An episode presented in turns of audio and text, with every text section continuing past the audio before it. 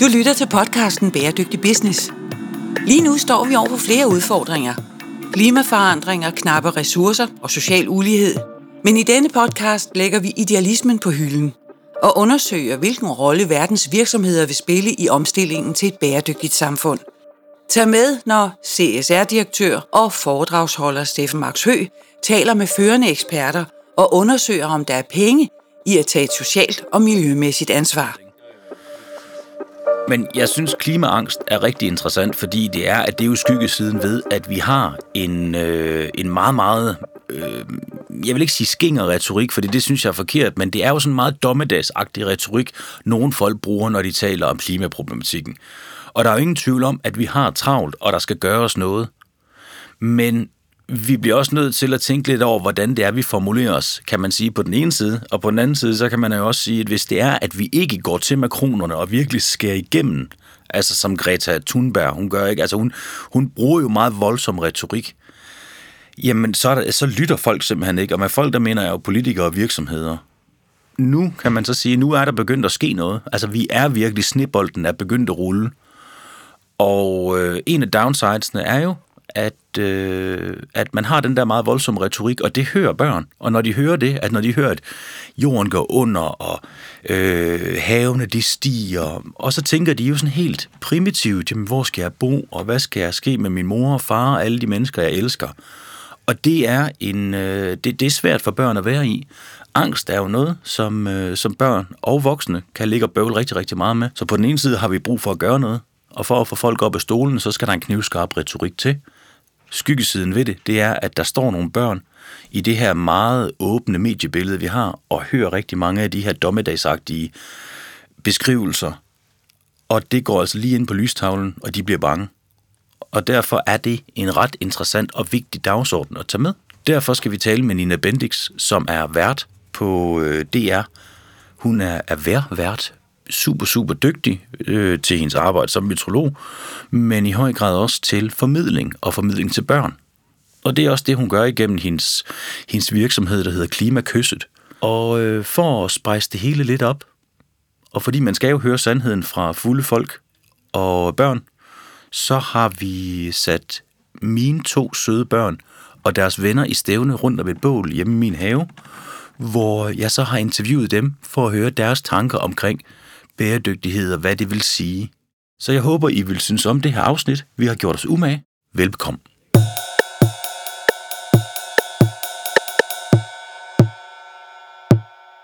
Hej, Nina Bendiksen. Tusind tak, fordi at vi må tale med dig i dag. Jamen selv tak.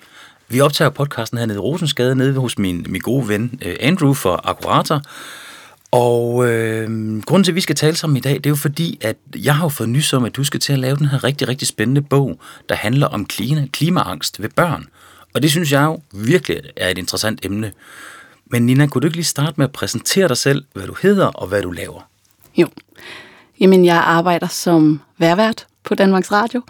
Det har jeg gjort i fem år, og har i sådan forløbet trukket mig mere og mere hen imod klima, ligesom resten af verden på en eller anden måde har, så det er egentlig øh, fuldt, fuldt sad meget godt. Og, øh, og, i, og i alt det fokus, der har været, så er det som om, at man jo bare opdager mere og mere.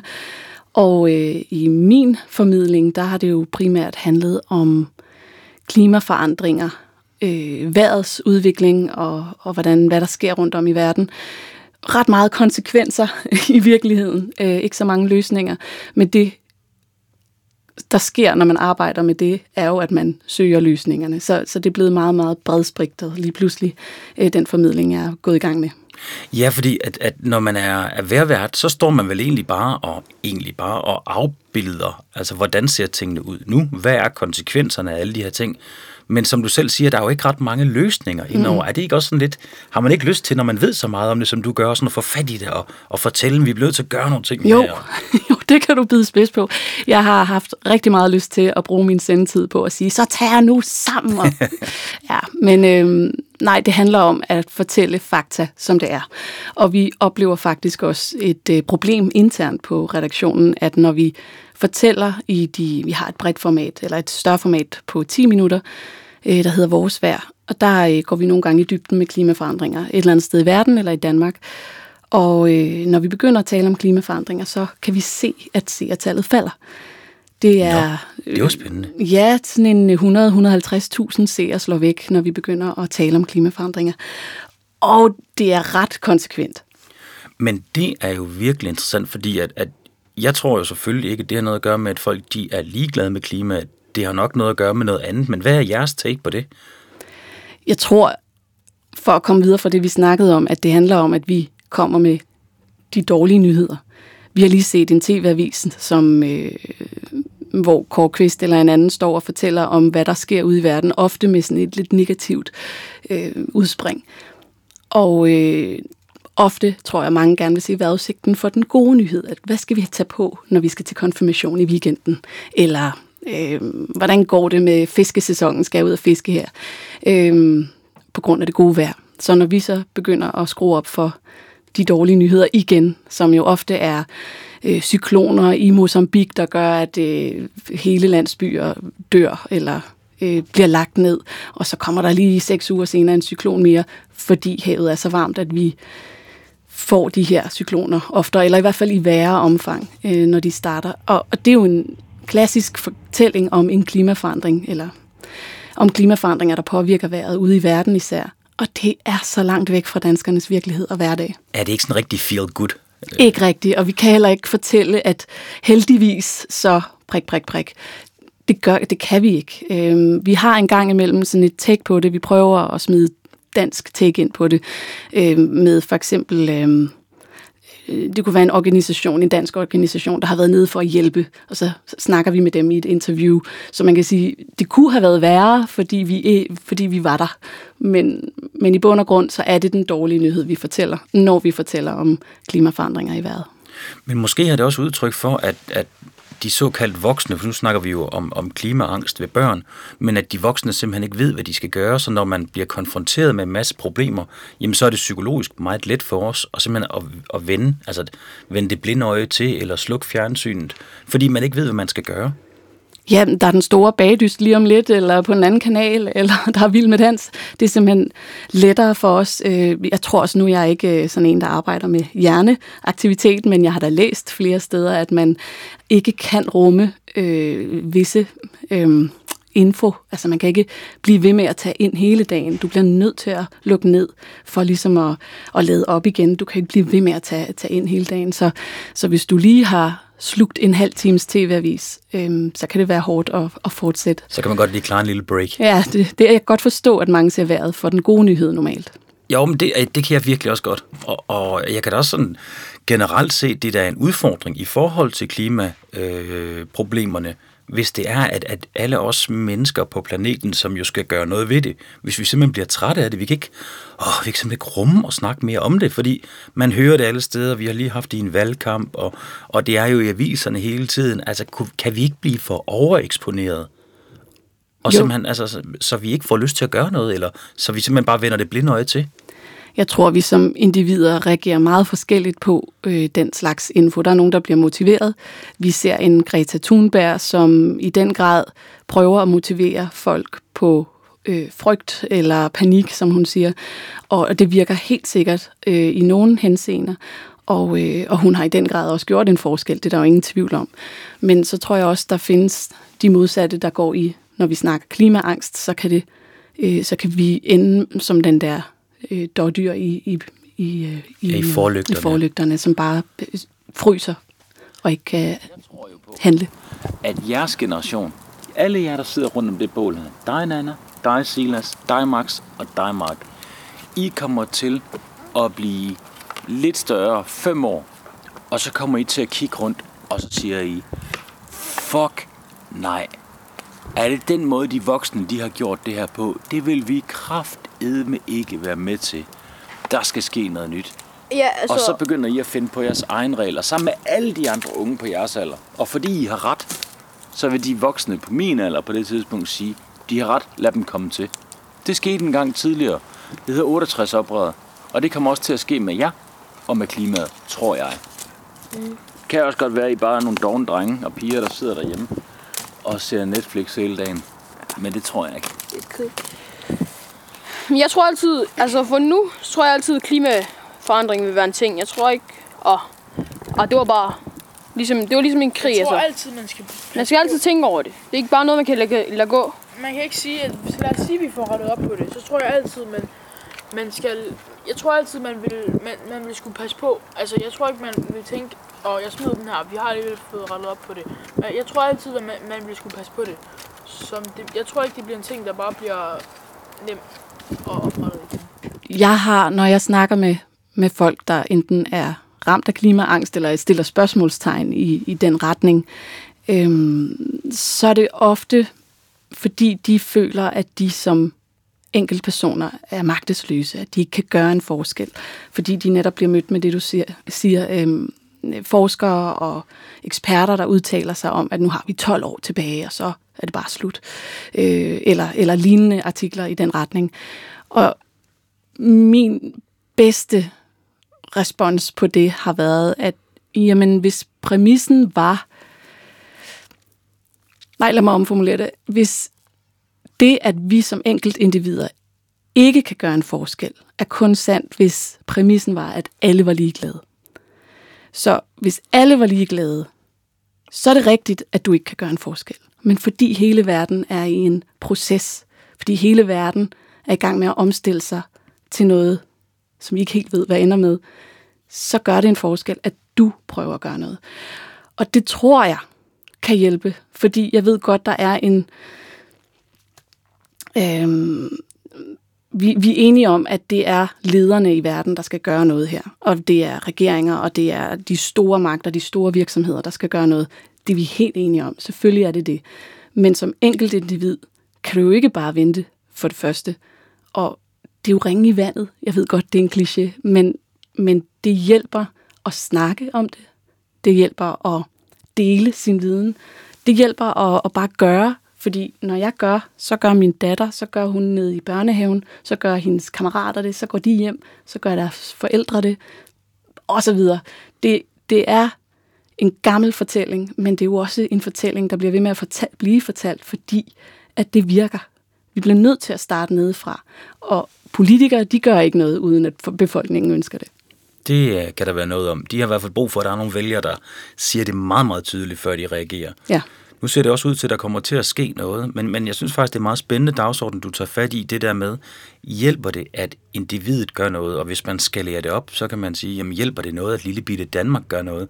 Vi står for 0,01 procent af, af drivhusgasserne, der bliver udledet. Mm. Og det er også derfor, at, at fordi det synes jeg jo, jeg er jo helt enig med, hvad du siger, det hjælper jo i høj grad, at alle folk gør noget. Altså for det, altså for det første, så er det jo rigtig vigtigt, at vi et land, som jo udleder sindssygt meget CO2, et af de lande, der udleder allermest CO2 per medarbejder, at vi gør noget. Udover det, så har vi alle sammen et ansvar for at gøre noget, og så er der jo en masse grøn teknologi, der kan udvikles nogle løsninger, som vi kan komme til at tjene penge på. Hmm. Og det er derfor, jeg slet ikke forstår, når Cepos de vælter ud med at sige, jamen prøv, det kan ikke betale sig, og det koster så også mange milliarder at gøre det. Ja, men, men der skal jo gøres noget, og det starter jo nogle steder.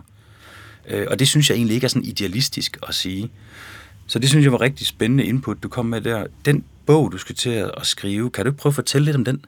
Jo. Det udspringer sig i bund og grund af, at jeg for et par år siden øhm, startede noget, der hed Klimakysset med en veninde. Og øhm, vi vil gerne redde verden. Det, det vil man jo gerne. En beskeden dagsorden og et dejligt, og et dejligt navn. ja, øhm, grunden til, at det hedder klimakysset, er selvfølgelig, du siger det selv, det er et lækkert ord øh, i sig selv. Det, ring, det ringer noget positivt. Øhm, og, øh, og så er det også lidt børnevenligt, fordi vi vil gerne gå børnenes vej. Ah, ja.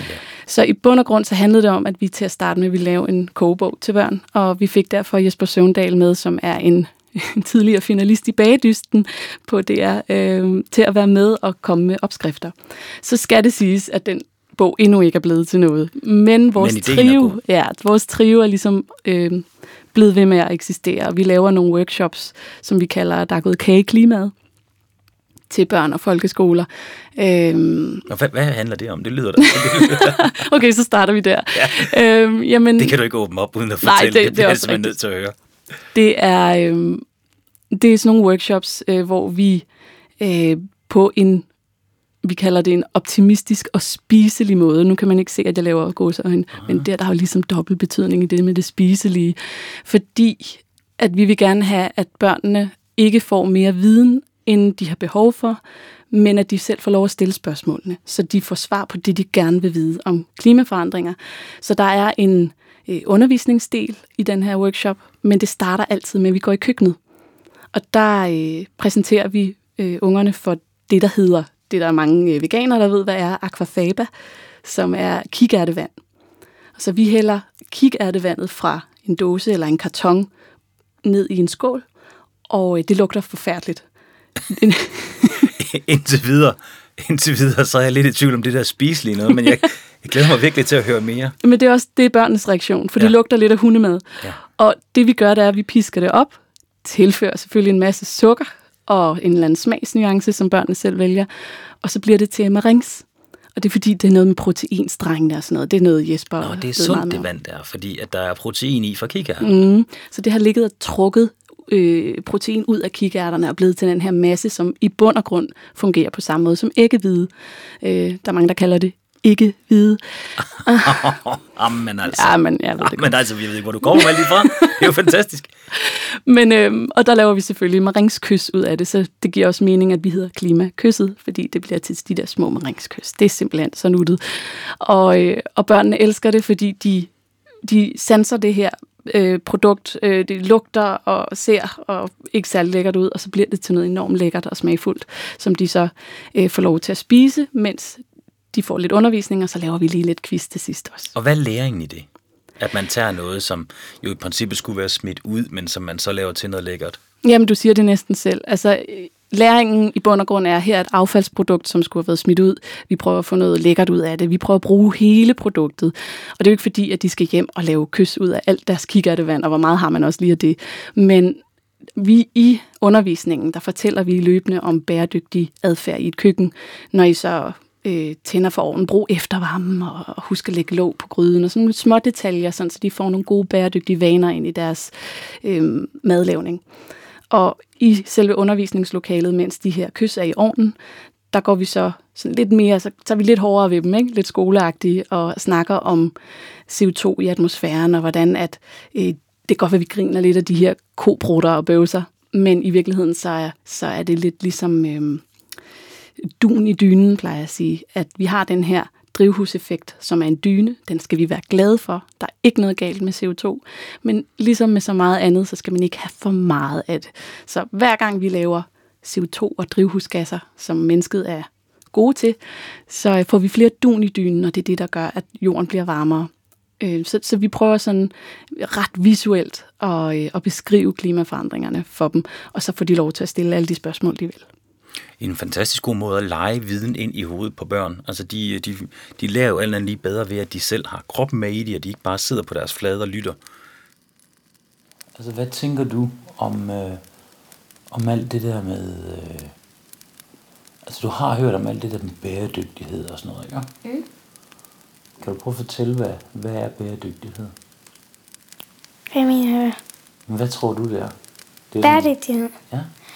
Altså, det handler vel bare om at gøre klimaet bedre, og at man arbejder med bæredygtighed, som er at, at man sådan, måske er en af dem, der er med til at prøve at gøre jorden til et bedre sted.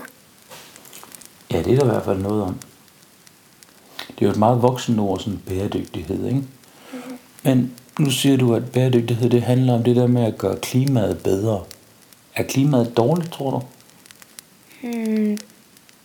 Altså, jeg har i hvert fald hørt meget om, at på grund af klimaet, så eksploderer jorden.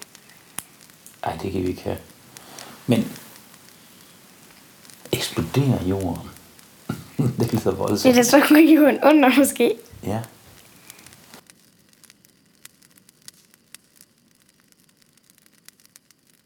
Hvad er, hvad er målgruppen for de her kurser, I laver? vi plejer at kalde det mellemtrinnet, det er sådan noget 4. til 6. klasse. Og så har vi så også noget til de ældre, hvor vi laver lidt mere debatter og noget politisk øh, indhold. Så får den lidt mere. Ja, ja, så vi har sådan lidt til to forskellige grupper, og vi plejer at starte ved 4, fordi der er noget med børns udvikling, og hvor meget de kan tåle, om man så må sige, at høre. Øhm, ikke så, nej, ikke så meget at tåle, men mere, hvad de kan begribe øh, af verden, fordi man kan ikke sige andet end, at når, når man er meget lille, så, så er det din egen lille familie, din egen lille navle, og det er først senere i livet, du begynder at skue ud af og forstå konsekvenserne af dine handlinger. Men det er vel også, apropos angst, så er det vel et spørgsmål om, at man netop får talt med de unge om det, de kan begribe. Fordi begynder man at putte for store ting ind, jamen så kan de ikke forholde sig til det. Og så afleder det dybest, dybest set bare spørgsmål, som de ikke kan håndtere, og det kan jo godt føre til noget angst. Ja, og jeg tror også, det der sker, når, når børn får skal vi sige, klimaangst. Det er jo sådan et rimelig nyt ord. Øhm, det kan jo godt hænge sammen med alt muligt andet, som vi ikke helt forstår endnu. Men når børn, og for den sags skyld også voksne, udvikler det her, så tror jeg det er fordi, at de kun har brudstykker af sandheder. Børn hører noget fra tv, de hører lidt fra radio, lidt fra forældrene, og nogle gange nogen nede i skolegården, lærerværelset, de hører brudstykker. Og så får de ikke en hel sandhed. Og det kan være de mest frygtindgydende sandheder, de hører. Fordi jeg kan da huske overskrifter øh, med verdensundergang og så videre. Tænk, hvis de får lige det element ind, samtidig med øh, stigende vandstand og så videre.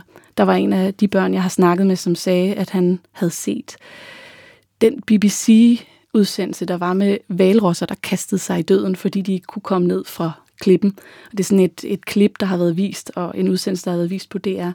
Øhm, eller TV2, det kan jeg ikke huske, men, men hvor at de viser de her valrosser, som, som fordi at de ikke længere kan komme ned den vej, de normalt kunne på grund af øh, klimaforandringer, stigende vandstand, tror jeg, øh, så, så kaster de sig bare ud for klipperne og dør. Det er jo også voldsomt at se for et barn. Altså. Præcis, og det tror jeg ikke, at der er nogen, der er sådan, sådan der har ikke været nogen intentioner om, at, at det, det skulle skræmme børn, men, men det har været bedste sendtid, og hvis du tager det element ud af en kontekst, og de bare ser dyr dø for øjnene af dem, fordi de, øh, de har hørt, og, det, og så sætte det i forbindelse med klimaforandringer, så kan du skabe nogle rigtig grimme øh, billeder inde på deres net hende.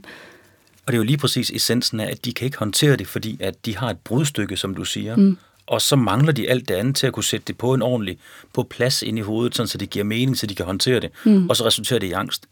Og så er det jo også rigtig vigtigt, det du lige slår fast der, det er jo, at, at det er jo et relativt nyt begreb. Nu googlede jeg det lige inden, at vi skulle tale sammen, men der ligger alligevel mange artikler omkring klimaangst, men det er et relativt nyt begreb, som jo både rammer børn, men også voksne.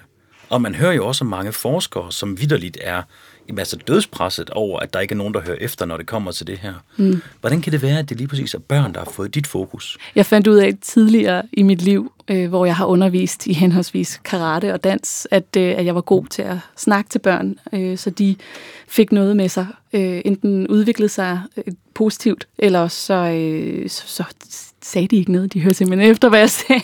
Det er jo et godt ud. Ja. Det er et rigtig godt udgangspunkt. Ja, det er det. Og, og så er det jo selvfølgelig altid sjovere at være hende, der kommer ind øh, sådan lige kort som vikar. Ikke? Øh, det, jeg ved godt, det er langt sværere, hvis man arbejder med det til hverdag.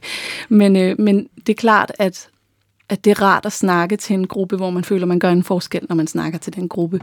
Så det var nok udgangspunktet, øh, fordi at jeg, jeg havde det her emne, som øh, jeg vidste en masse om, eller som jeg ved en masse om, og som, øh, som jeg helt ærligt ikke synes, at børnene øh, bliver hørt særlig meget i, på den måde ment, at de får gang på gang at vide, og jeg ved ikke, om de får det at vide til deres ansigt, men de får det indirekte at vide i hvert fald, at det er dem, der skal bære fremtiden på deres skuldre. Det er dem, der skal redde os alle sammen. Og hvis ikke de har hørt det direkte, så hører de det i hvert fald indirekte, at det er deres fremtid, vi prøver at redde her. Og hvis ikke du ved, hvad det handler om, hvis du bare får at vide, at du skal redde verden, så synes jeg, det er lidt unfair. Det er lidt pres. Ja, og samtidig, hvis du er lige i det der krydsfelt, hvor du ved en masse, hvis du er sådan en begyndende teenager, og du har rigeligt i dit eget sociale øh, liv og så videre, og så du både skal redde verden, og du har ikke stemmeret, og der er så mange andre ting, som, som er vigtige for dig det, på det tidspunkt i dit liv, så synes jeg godt, at der må være nogle andre voksne, som, som hjælper til med at, om ikke andet, tale deres sag, og så også øh, svare på deres spørgsmål. Ja. nu er det ikke for at skifte helt emne, men den der kartoffel, der de bruger i, øh, med på McDonald's, Ja. den der, du sagde, der var dårlig for miljøet, ikke? Ja, den dårlige kartoffel, ja. Ja.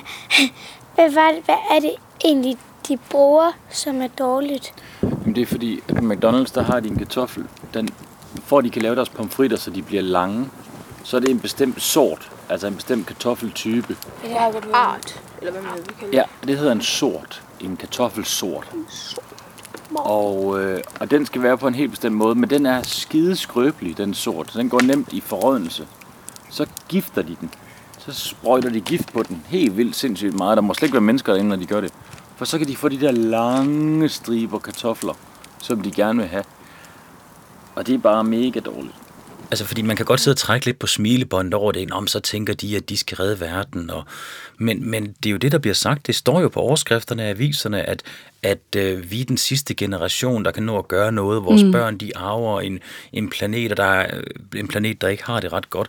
Altså, det kan jo godt være noget ret voldsomt noget at høre, når man ikke er så gammel. Ja. Og, og nu kender jeg jo lidt til psykologiens verden. Altså sådan nogle ting kan jo altså også godt sætte sig fast ind i hovedet og begynde at give grobund for en mere eksistentiel frygt ind i en, hvor det er, at man, altså, hvor der er noget angst, som bliver ved med, og, øh, altså, som kan manifestere sig og sætte sig fast ind i kroppen, og komme til at præge det her barns udsyn. Så, så jeg synes øh, roligt, man kan slå fast, at der er noget, der er værd at snakke om omkring det her.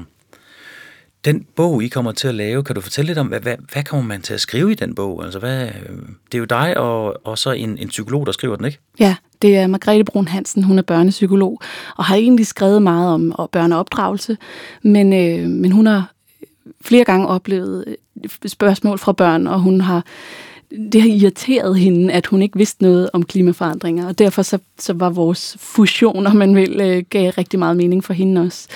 Øhm, og, og for mit vedkommende, så ved jeg ikke noget om børnepsykologi, så øh, det, det var også ret passende.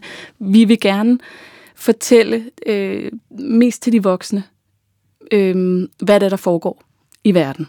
Altså en øh, forklaring, hvad er det, den helt store synder er, hvad er det, det går ud på, og fortælle det på en meget let forståelig måde, sådan så de har et redskab til at kunne fortælle det nødvendige videre. Så en forklaring på, hvad er det, der sker, og hvordan fortæller du det til dit barn på henholdsvis 6 til 10 år og fra 11 osv. Der er nogle forskellige aldersgrupper, som er vigtige her, fordi man kigger på verden på en forskellig måde, alt afhængig af, hvor gammel du er. Men udover det, så vil vi så undervejs både lave illustrationer, man kan bruge i forklaringen til barnet, øhm, og også nogle løsninger. Altså simpelthen nogle, prøv at se, hvad de voksne prøver at gøre nu, for eksempel. Øhm, jeg har en, jeg er lidt i tvivl om, der skal være opgaver med, men, men øh, lige nu arbejder jeg med det, der hedder en albedo-effekt. Og for at det ikke skal blive alt for nørdet, så er det egentlig bare en overflades evne til at reflektere solen. Og det er typisk hvide overflader. Dem er vi glade for, fordi jo mere øh, hvid overflade vi har, jo mere er solens øh, varme øh, sollys, den bliver reflekteret ud i rummet igen. Det er derfor Englandsisen egentlig er meget rar, fordi den er, mm. er lys og hvid og fylder rigtig meget, så den reflekterer en masse Lige præcis. varme tilbage. Og øh, jo mere mørk overflade vi har, jo mere suger vi varme. Vi kender det fra, når vi har bare taget ud på øh, den sorte asfalt om sommeren, ikke? Den er meget varm. Nu ved vi, hvor vi er henne. Ja, lige præcis. Og øh, i den forklaring, der øh, fortæller vi selvfølgelig det der med, at man kan mærke, når man har en sort t-shirt eller en hvid t-shirt, kan du virkelig mærke forskellen på, hvor meget var, øh, sort farve varmer. Og når indlandsisen eller Arktis, eller hvad det nu er, smelter, så får vi mindre af den her hvide overflade. Og så, laver, så har jeg leget lidt med, om man skulle have sådan en quiz. Kan du gætte, hvad, der, hvad man prøver at gøre for at, ligesom at udbrede den her albedo-effekt. Og der er virkelig nogle skøre øh, eksperimenter derude, øh, som jeg synes er lidt sjove. Og de fleste af dem er jo sande, og her har vi blandt andet øh, folk, der maler deres, øh, eller stater, hvor man maler tagene hvide, Ja. simpelthen for at gøre byen mere Øhm, Men det virker. ja, Ikke? det gør det. Jo. Øh, det er jo simpelthen bare i det små, man kan sige. Du kan nok ikke måle det på den store skala, medmindre alle gjorde det. Og så er der nogen, der simpelthen lægger laner, store, kæmpe hvide laner ude på gletsjerne. Øhm, så, så den her lidt mudrede øh, gletsjer, som er blevet lidt brun, fordi det er smeltet, den bliver mere hvid igen. Øhm, og så er der også nogen, og det er der meget, meget stor debat på, øh, nogen, der sprøjter kemikalier ind i skyerne, så de bliver lidt mere hvide. nu begynder vi at bevæge os ud i noget, hvor Ja. det er, at, at der er nok ikke 100% enighed om, det er den rigtige vej at gå eller ej, men, men det viser jo med al tydelighed, hvor, hvor kreative mennesker kan være. Nu synes jeg, kemikalier i skyerne lyder ikke umiddelbart som, som den rigtige vej at gå. Nej. Men, øh, men, men det er utroligt spændende, og laner ud over et, en gletsjer, det er jo helt vanvittigt, for at det reflekterer varmen væk. Mm. Hvad så med det der, den, den mere løsningsorienterede del? Altså, hvordan går man ind og arbejder med det, og skaber en forståelse, øh, eller giver barnet den her forståelse for, at de voksne er i gang med at løse problemet? Mm. Jeg tror, det, man skal først og fremmest lytte til, hvad barnet egentlig spørger om. Øhm, jeg har læst et eksempel på, at der var en øh, australsk klimaformidler, som sagde, jamen jeg, øh, jeg formidler klimaforandringer til børn på samme måde, som jeg ville med sex. Lad være, fortæl nø- nøjagtigt, øh, nøgternt og, øh, og præcist, hvad det er, øh, du vil fortælle, men gå ikke i detaljer. Ej, det er, det er nok et meget godt råd. Nu har jeg jo snart en teenage-søn, så det tager jeg med mig. Det der. Fordi det er, ikke, det er ikke nødvendigt. Øhm, børn har, de, de skal have svar på det, de spørger om, øh, og ikke øh, alle mulige detaljer om, som eksempelvis øh, isbjørnen. Det er jo om noget det mest øh, det symbolet på klimaforandringer efterhånden. Og øh, en, et barn kunne spørge, hvorfor er isbjørnen så tynd? Øhm, så behøver du jo ikke at fortælle, at vi har global opvarmning, og isen smelter, og derfor kan isbjørnen ikke finde ud på isen og, og slå sæler ihjel, for at den kan få noget at spise. Du kan godt nøjes med at sige, at den ikke har fået noget at spise i lang tid det er klart. Man kan overveje lidt, hvor meget baggrundsmateriale man vil hive ind for Præcis. at forklare det her. Og så kan barnet altid uddybe sit spørgsmål, hvis det ikke var nok. Så, så det gælder først og fremmest måske om at lytte. Men nu, nu spurgte du selvfølgelig til løsninger, og øhm, jeg har også oplevet en, en dreng fra 4. klasse spørge, Øhm, fordi vi havde en, det i forbindelse med bogen, der har jeg jo interviewet en masse børn også. Og øh, jeg spurgte ham, hvad han forbandt med klimaforandringer, og vi snakkede lidt frem og tilbage. Og så til sidst, da jeg skulle til at sige, tak skal du have, det var rigtig sødt af dig, du vil hjælpe, så siger han, jamen hvad kan jeg gøre? Og øh, så, det havde jeg ikke lige forventet. Så siger han, jamen jeg er jo bare et barn. Jeg, hvad skal jeg gøre? Og så, så måtte jeg jo sådan, okay, så forlængede vi lige sessionen, om man vil. Øhm, fordi det var da et super godt spørgsmål. Øhm, og jeg ved ikke, om det var hans forældres ord, han havde, altså, du er jo bare et barn, eller om det var hans egne, men han var jo tydeligvis øh, i tvivl om, hvad han skulle, om han skulle gøre noget, eller hvad kan jeg gøre, og, og i tvivl om, øh, om det gjorde en forskel. Og, Ja, og et, et stærkt ønske om at gøre noget. Præcis. Øh, det tror jeg også, der er rigtig mange, når man først er nået dertil, hvor man måske, jeg ved ikke, om han har forstået, hvad det er, men han har i hvert fald forstået, at der skal gøres noget. Og det er jo også en rigtig fin erkendelse, selv for et barn at få. Øh, men jeg tror, det vigtige er, at han får nogle løsninger. Øh, for det første skal han have vide, at der er mange voksne, der gør, hvad de kan. Ja, fordi et barn, der siger sådan, har vel ikke 100% en fornemmelse af, at de voksne har styr på det. Nej, det, det tror jeg ikke, han har. Nej. tror jeg heller ikke. Og det kan også godt være, at han har hørt nogle ting og sådan noget, som han ikke deler med mig, men bare har en, en grundfølelse af, at noget er galt. Øhm, og, og som han rigtig nok siger, han er bare et barn. Så i bund og grund, så handler det om, at han for det første skal blive ved med at gå i skole, blive klogere, så han kan øh, bidrage til at gøre noget, når han bliver voksen. Og de voksne skal nok gøre alt, hvad de kan med den her, hvad skal vi kalde den, forurening, der er lige nu. Øhm, men hvis han, og han blev faktisk ved, fordi han mente, at han måtte kunne gøre mere, øh, så opfandt jeg lidt en løsning. Og det er jo ikke fordi, at han kommer til at redde verden på den måde, men jeg fortalte ham, han havde lige lært om fotosyntese. Øh, eller de var sådan begyndt at lege med den der biolog-tanke øh, biolo- i biologi. Og, og der handler det jo virkelig om, at jeg, jamen, så prøv at plante nogle frø, ikke? Prøv at, at, at få noget til at gro, fordi de der planter, de suger noget af alt det der CO2 ud af luften, som, som vi ikke vil have for meget af. Og så kan det godt være, at det virkelig er i det små, men han føler, at han gør en forskel, og han snakker med sine forældre om det. Og det er jo alfa og omega, fordi at sådan som jeg hører det her, er det så ikke rigtigt, at, at den her dreng, det drejer sig jo egentlig ikke så meget om, hvorvidt han løser øh, klimaproblemerne eller bidrager til det. I lige præcis det tilfælde, og med klimaangsten, der handler det om, at den dreng ikke skal have den her angst Ja. og være bange.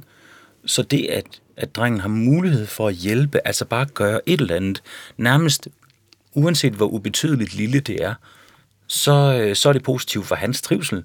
Og så alle begge små gør jo noget i sidste ende. Men for eksempel hjemme hos os, så har vi sådan en bøtte, som vi har sindssygt mange, som vi har en hel masse plastikposer. Så vi køber, vi køber aldrig plastikposer. Fordi vi har så mange der, altså fordi vi har, hjem, vi har så mange derhjemme, som vi, som vi bare kan tage af. Og så, når vi er færdige med at bruge dem, så putter vi ned den der bøtte igen. Ja. Og så gennembruger vi hele tiden de samme plastikposer, igen og igen og igen. Hvad gør I af plastikposer hjemme hos dig, Mark? Øhm, altså, vi gør sådan det samme. Altså, min mor, hun hader... Hun hader at købe plastikposer. Eller bare øh, at købe indbrugsposer. Hun køber altid de der Rema-poser, de der til en tier.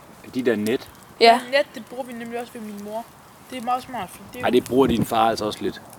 Okay. Nå, nå, så skal man lige så godt ud på podcast. Men altså, Nej, men, undskyld, Mark, hvad sagde du? Hvad, hvad bruger I med de der? Hvad, hvad Ja, de I? der net, de er jo de, de er lidt, de er lidt Har hun stærkere. det med hver gang så? Ja, men nogle gange så glemmer hun det, men så laver hun bare den der. Okay, Mark, så må vi tage det i hånden. Og så skal det bare ud i bilen. Eller, Kan du ikke prøve at fortælle lidt mere omkring de her foredrag, du holder for børn og unge? Jo, øhm, det er jo som oftest i sammenhold med de her klimakys, vi bærer i køkkenet, sådan, så der, det er blevet ligesom kickstartet på en lidt sjovere måde, ellers så tog man godt nok kraften ud af, af børnene fra starten. Men, øh, men de sidder og, og snakker lidt på deres øh, klimakys, eller, øh, eller i hvert fald sidder og venter på, at de skal blive færdige. Så, så starter vi som regel med at lige... Øh, øh forventningsafstemme, var det ord, jeg lidt. Så plejer vi at forventningsafstemme, øh, sådan så de ved, hvor vi skal hen, så de ikke skal sidde og, åh, det er lang tid, til vi er færdige med det her. Og så skal vi lige i gang med at bare lige snakke om øh, den her dyne, jeg fortalte tidligere. Altså den her dyne omkring jorden, som er god at have, for ellers ville vi bo på en 30 grader koldere jord, og det ville ikke være sjovt. Det er heller ikke rart. Nej, det er det ikke. Så, så derfor er vi glade for dynen. Og så de her forskellige elementer, og hvordan det hænger sammen. Og så har jeg eksperimenteret lidt med at vise dem, hvordan Danmark ville se ud, hvis uh, al den her is, den smeltede.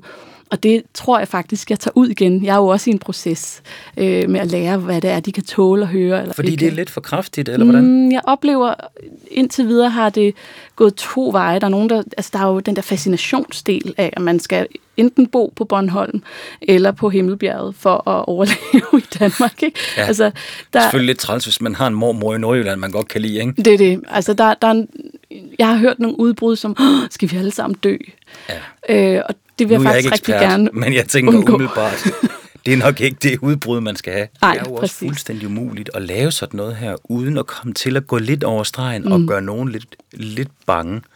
Og så skal man jo også huske på, at- at man skal jo også være lidt, man må godt være lidt bange, mm. fordi så får man jo altså også lige røven ud af sædet, der kommer i gang. Ja. Og det er jo forskelligt, hvad et barn på 8 år og et andet barn på 8 år, hvad de kan håndtere og høre, så det er jo mm. mildest talt en umulig opgave at formidle det her, uden at nogen de får lidt for lidt, og nogen de får lidt for meget information. Ja, og det er også en, en øh, balancegang. Og lige med den med, med øh, oversvømmelserne af Danmark, den, den holder jeg ligesom åben som en mulighed. Jeg mærker lige, indtil jeg finder ud af, om den overhovedet skal være en del af det. Men ellers så prøver jeg at gøre det interessant på den måde, at, at vi tager nogle konkrete eksempler, som de kan forholde sig til, for det er virkelig svært at forstå, hvorfor at oversvømmelser i Indien eller andre steder i verden kan betyde noget. Altså sådan, selvfølgelig kan børn godt forstå, at det ikke er rart at bo i Indien, så. men for eksempel så øh, har jeg sådan en lille kasse med duften af vanilje, Altså det, det igen at holde sig til sanserne, øh, og duften af kaffe og sådan lidt forskelligt, som de kan dufte til, og selvfølgelig prøve at gætte, hvad det er. Øh, og så tager vi udgangspunkt i den øh, en historie, som for eksempel vaniljeproduktionen på Madagaskar, som øh, lige nu har været meget udfordret de sidste par år, fordi at der har været for et par år siden en meget voldsom cyklon, som muligvis, og det er jo igen det der, vi, vi kan kun gisne, om det er klimaforandringernes skyld, men der er ret stor chance for det, fordi den blev så kraftig, øh, at den simpelthen udslettede øh, rigtig mange vaniljemarker. Øh, Øh, og det tager cirka 4-5 år at få bygget sådan en vanilje høst op, eller en vaniljemark op igen. Og det betyder i bund og grund, at vores vanilje er blevet dyrere i Danmark, og vaniljeis kommer til at koste mere. Og det kan de forholde sig til. Så kan det godt være, at det virker en lille smule bagatelagtigt, men jeg tror godt, de kan forstå, hvad det betyder, for det går vi jo så ind i. Ja, selvfølgelig det er bagatelagtigt, at man tænker, at klimaforandringerne gør bare, at jeg, min vaniljeis den bliver lidt dyrere, men det tror jeg børn er heller ikke dummere, end de er, og det bliver vel også formidlet, mm. at det her er bare en lille del af en meget, meget stor ting, der er ved at foregå. Ja. På en meget konkret måde for børn at forstå det, synes jeg. Ja, det, vi, vi prøver i hvert fald at gøre det så øh, spiseligt som muligt, altså så man kan øh, begribe det. Ikke? Øh, det samme med kaffeduften. Der er også noget med kaffeplantagerne, der bliver flyttet højere og højere op på bjerget, ikke? fordi at det bliver for varmt og tørke og alt muligt. Så der, der er mange historier forbundet med vores madvarer, som er nemme at forklare børnene, øh, som ellers ikke lige er tilgængelige. Øhm, og så får de et lidt større udsyn, øh, hvis det er det, vi ønsker. Det kan være et element i hvert fald i foredraget. Og ellers så kan man gøre det på mange andre måder, men det, det, det er sådan i bund og grund, skal vi have dem aktive. Øh, vi skal have dem til at, at gøre noget undervejs, så de nemmere husker. Men altså, hvis man snakker sådan rent pædagogisk, didaktisk, så det, at man får mulighed, eller barnet får mulighed for at dufte til noget kaffe og noget vanilje, det har de jo en masse forhold til. De har jo smagt vanilje 100 gange kager, og de har jo duftet kaffe 1000 gange derhjemme, når mor og far laver kaffe. Så lige pludselig, så bliver det jo relevant for dem, frem for at man bare sagde kaffe og vanilje. Så det er, det er der UG herfra. Hvad er der ellers? Hvad, hvad spørger de om, når du sådan holder de her foredrag? Altså, hvad, hvad, hvad, fylder, hvad fylder i deres hoveder? Har du nogle eksempler på nogle spørgsmål? Jeg kan godt tage udgangspunkt i det allerførste spørgsmål, jeg fik fra et barn, inden jeg kastede mig ud i det her. Det var øh, i en rundvisning i en skole, som var på værredaktionen, og øh, de får selvfølgelig mulighed for at stille spørgsmål, og det er som regel til vejret, hvorfor regner det og sådan noget. Men, øh, men der var en dreng, som havde øh, hørt sin far sige, at jorden går under på grund af klimaforandringer. Ej. Ikke til ham, men det han havde hørt ham sige det. Øh, og så, så spørgsmålet var bare, hvornår går jorden under? Det ville han gerne vide. Nej, det er da også en... det er meget voldsomt. Øhm, også et lidt hårdt spørgsmål at få sådan med en hel klasse, der står og lytter. Og... Ja, ja, men, men det, der er sjovt ved børn, når de stiller de spørgsmål, det er, at det ikke er underligt. Altså, det, det er bare så lige frem. Det vil jeg faktisk gerne vide, fordi det siger min far. Øhm, og der måtte jeg jo så starte med at sige, det gør den ikke. Det skal du ikke være bange for. Jorden går ikke under på grund af klimaforandringer. Og så kan man så lade være med at sige nu. Men, men det er, vi, vi kæmper for at, at, at holde vores eksistens øh, i gang. Men, men til ham, der bliver man jo nødt til at sige, det gør den ikke, og du kommer ikke til at opleve det her. Men, men det er klart, at der er nogle forandringer i verden, som vi skal tilpasse os. Det er lidt svært. Men, men vi gør vores bedste, og det er, øh, der er rigtig, igen, der er rigtig mange øh, voksne, der arbejder på, at vi ikke skal opleve øh, jorden øh, få det svært, men den går ikke under. Altså, jeg bliver nødt til at understrege på det det strengeste, at det ikke er tilfældet, fordi børn skal ikke gå hjem med en følelse af, og måske går den under, men altså fordi så vil de huske den. Øhm, og jeg ved det reelt set ikke. Altså jeg kan jo ikke svare ham. Øhm. Nej, for det er jo igen det, der er så skidesvært med klimaforandringerne. Det er jo, at det, det er jo forskrivninger, og mm. det er matematiske ja. udregninger, og det er, det er gissninger på baggrund af, at gissninger lyder forkert, men det, det, er jo, det er jo videnskab, men det er jo en fremskrivning af, hvordan man tror, ting kommer til at gå, mm. hvordan man har set det gået tidligere. Ja. Så man ved jo reelt ikke, hvad der kommer til at ske, men alt tyder på, at det nok ikke kommer til at være bedre, hvis vi ingenting gør. Præcis. Og det, det kan blive for voldsomt, og al den viden der, ikke? så det skal egentlig bare koges ned ret hurtigt, og de der kæmpe store spørgsmål, altså det, det skal du bare glemme. Altså der, der har også været et barn, der har spurgt, om der så kommer krokodiller til Danmark. Pff, altså, det tror jeg ikke. Øhm, Men viser jo meget fint sådan et børneunivers, ikke? Præcis. Hvor det er, at, at den her pige er jo skide bange for krokodiller. Mm. Og hvis det her det gør, det lige pludselig kommer krokodiller, når hun skal ned og svømme. Ja. Altså, det er jo klart, at det udgør et stort problem. Hvad siger du så? Jamen, jeg tænker, at det hun har hørt, det er, at vi muligvis får det varmere. Hun har hørt, at krokodiller bor et varmt sted. Øhm, så har hun også hørt måske, at vandet stiger. Det kan være, at hun forestiller sig, at, at krokodillerne svømmer med vandet til Danmark. Jeg ved ikke helt, hvad hun øh, forestiller sig. Men, men øh, nej, jeg svarer sådan set bare, at det gør de ikke. Øh, det skal du ikke være bange for. Øh, krokodiller, dem kan du besøge i zoologisk have, og øh, øh, de kan egentlig heller ikke så godt lide mennesker, så, øh, så de har ikke lyst til at komme for tæt på os. Noget af den stil. Mm. Øh, det skal bare, alt frygt skal tages ud. Og det tror også, det er meget vigtigt at sige, at al kommunikation af den her slags til børn, der skal man jo selv tro på det. Du, det duer ikke, at du selv er, er angst omkring øh, eller, eller ikke selv tror på det, du siger. Du bliver nødt til at, at fortælle noget, du selv tror på. Og, og så udstråle i øvrigt, at du ikke er bange. Altså det er det fuldstændig samme, som når du lærer børn, at de skal være bange for æderkopper. Øh, barnet snupper det så hurtigt, når du er, du skriger over en æderkop. Øh, det er fuldstændig den samme mekanik. Øh, det dur ikke, at hvis, hvis du... Øh, hvis du vil have, at de ikke skal være bange for krokodiller i Danmark, så skal du heller ikke selv udstråle, at du er bange for det. Nej, og det er jo en rigtig spændende tanke, ikke? fordi at hvis grundessensen øh, af klimaangsten, det er, at man skal sørge for, at man som forældre signalerer, at vi voksne har styr på det. Mm. Der er et problem, men vi har styr på det, og der kommer til at ske de og de ting, og så skal det nok blive godt. Fordi ellers så signalerer man noget til barnet, som barnet tager til sig, det kan, ud, det kan blive til, til angst. Men er det ikke netop der, det store problem opstår, fordi at klimaforandringerne er så komplekse, det, der er så mange forskellige løsninger. Den ene dag, så må man øh, ikke bruge muleposer, fordi det er, at de er rigtig skidte, og mm. den anden dag er Teslas batterier noget, der, der kræver 8 års kørsel i fossil brændstof, med fossil brændstof, før det er, at det går OP op med en almindelig bil. Altså jeg mener bare med alle de dilemmaer, selv voksne mennesker er jo rigtig meget i tvivl om, hvad de skal gøre. Mm. Og derved hvor de, får de jo voldsomt svært ved at signalere, ved du hvad, ro på, lille søn, lille datter, vi skal nok få styr på det som voksne. Ja. Jeg tror, de der dilemmaer, du snakker om, det er, det er jo også virkelig fjollet.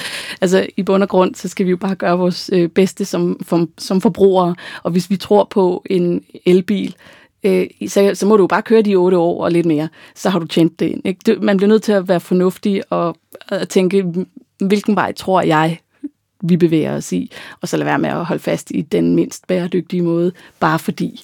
Altså, vi, vi bliver nødt til at tænke lidt selv øh, i den retning, men i forhold til at kommunikere det til, det er heldigvis ikke det, vi skal fortælle børnene. Jeg tror, de er rimelig ligeglade med, med elbilers batterier, men, men det er rigtigt, at den store fortælling kan være svær at formidle videre, hvis du ikke selv tror på det. Jo, men det er jo også bare det med, at den store fortælling, hvis man ikke selv kan forstå det. Jeg kender mm. mange voksne mennesker, begavede voksne mennesker, som egentlig ikke ved ret meget om klimaforandringerne. Ja. Fordi det er ikke deres game. Altså, du og jeg har beskæftiget os med det i noget tid, mm. og du har i særdeleshed beskæftiget dig med det. Så, så der er en, en basis kendskab til, hvad der er i gang, og vi kan måske i lidt bedre omfang sortere øh, snot og skæg for sig, når man læser noget i aviserne og på, øh, på de sociale medier. Men hvis man som voksen har rigtig, rigtig svært ved at finde ud af, er der egentlig styr på det her, mm. og at man som voksen bedre kan håndtere den uro i sig, og dermed så siger man noget til børnene, de klimaforandringer, det får vi sgu nok aldrig styr på. Eller sådan en eller anden ja. anden halv færdigbagt tanke ud til et barn, som ikke kan arbejde med det. Det er da et kæmpe problem. Ja, det er jeg fuldstændig enig i. Jeg kan ikke jeg kan desværre ikke komme med sådan en forkromet løsning, fordi det handler jo om i virkeligheden, at, at det er den rigtige viden, der skal formidles til de voksne først. Og hvordan gør man det? Det kan man jo ikke i det samfund, vi lever i lige nu, fordi der bliver skudt fra højre og venstre. Øhm, det eneste, jeg kan forestille mig, det er, at du bliver nødt til som, og det er jo også svært, som voksen måske, at, at øh, trække dig lidt ud af, af hele øh, det her informationshelvede, og så, øh, så to, vælge at tro på det gode. Øh, men lad være med at, at læse alt, fordi der er meget information derude. Jeg bliver også forvirret, øh, og jeg tager også alt, hvad der kommer af, øh, hvad hedder sådan noget, øh, kritik. Øh, hvis jeg laver et debatindlæg, for eksempel, så kommer der tit kritik, og hvad så med solpletter, og hvad så med øh, andre ting, som kunne øh, influere klimaforandringer. Og det er fuldstændig sandt, at der er andre naturlige fænomener, der også betyder noget. Men så jeg lytter til, hvad der bliver sagt, men i bund og grund, så er fakta, at man er på en lang linje fuldstændig enig i, at menneskerne har en indflydelse på det her, som vi kalder klimaforandringer. Og hvor er det heldigt, fordi hvis vi ikke havde indflydelse, så kunne vi godt lægge os hjem og sove, og så bare give op. Fordi hvis det var naturligt det hele, så, så kunne vi nok ikke ændre noget. Tusind tak, Nina, fordi du havde tid til at kigge forbi. Det var Jamen, det er mig, der takker. Altså, jeg synes, altså, jeg vil bare lige sige, jeg er, jeg er blown away over, hvor sindssygt kloge I tre drenge I er, og dig, min lille mus. Hvem er så klogest, var? Tak. Jamen, det er jo ikke, altså, det der jo er sjovt, ikke? Fordi det, vi sidder og snakker om her, har jo faktisk ikke så meget at gøre med at være klog og gøre. Det har mere noget at gøre med at tænke over, hvad man tror. Men, men I er virkelig alle sammen gode til at formulere jer mm. med ord. Men øh, jeg er glad for, at I er så positive omkring, hvad I tror, der kommer til at ske?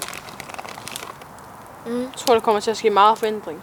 Ja, det tror jeg også. Her i de Der, fordi nye 50 der, år. sk- der, sker, der, Ja. sker, der sker så meget hele tiden. Altså, der bliver opfundet nyt hele tiden. Hver, altså hver evig eneste uge eller dag. Altså, så bliver der opfundet en, en, eller anden, en eller anden ny løsning på.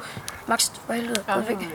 Pas på bålet. på, altså, på en eller anden, en eller anden måde bliver, der opfundet noget nyt på en eller anden, anden løsning. For eksempel her for, for ikke så lang tid siden, der så jeg et havprogram, og jeg blev simpelthen så glad. Det var fordi, at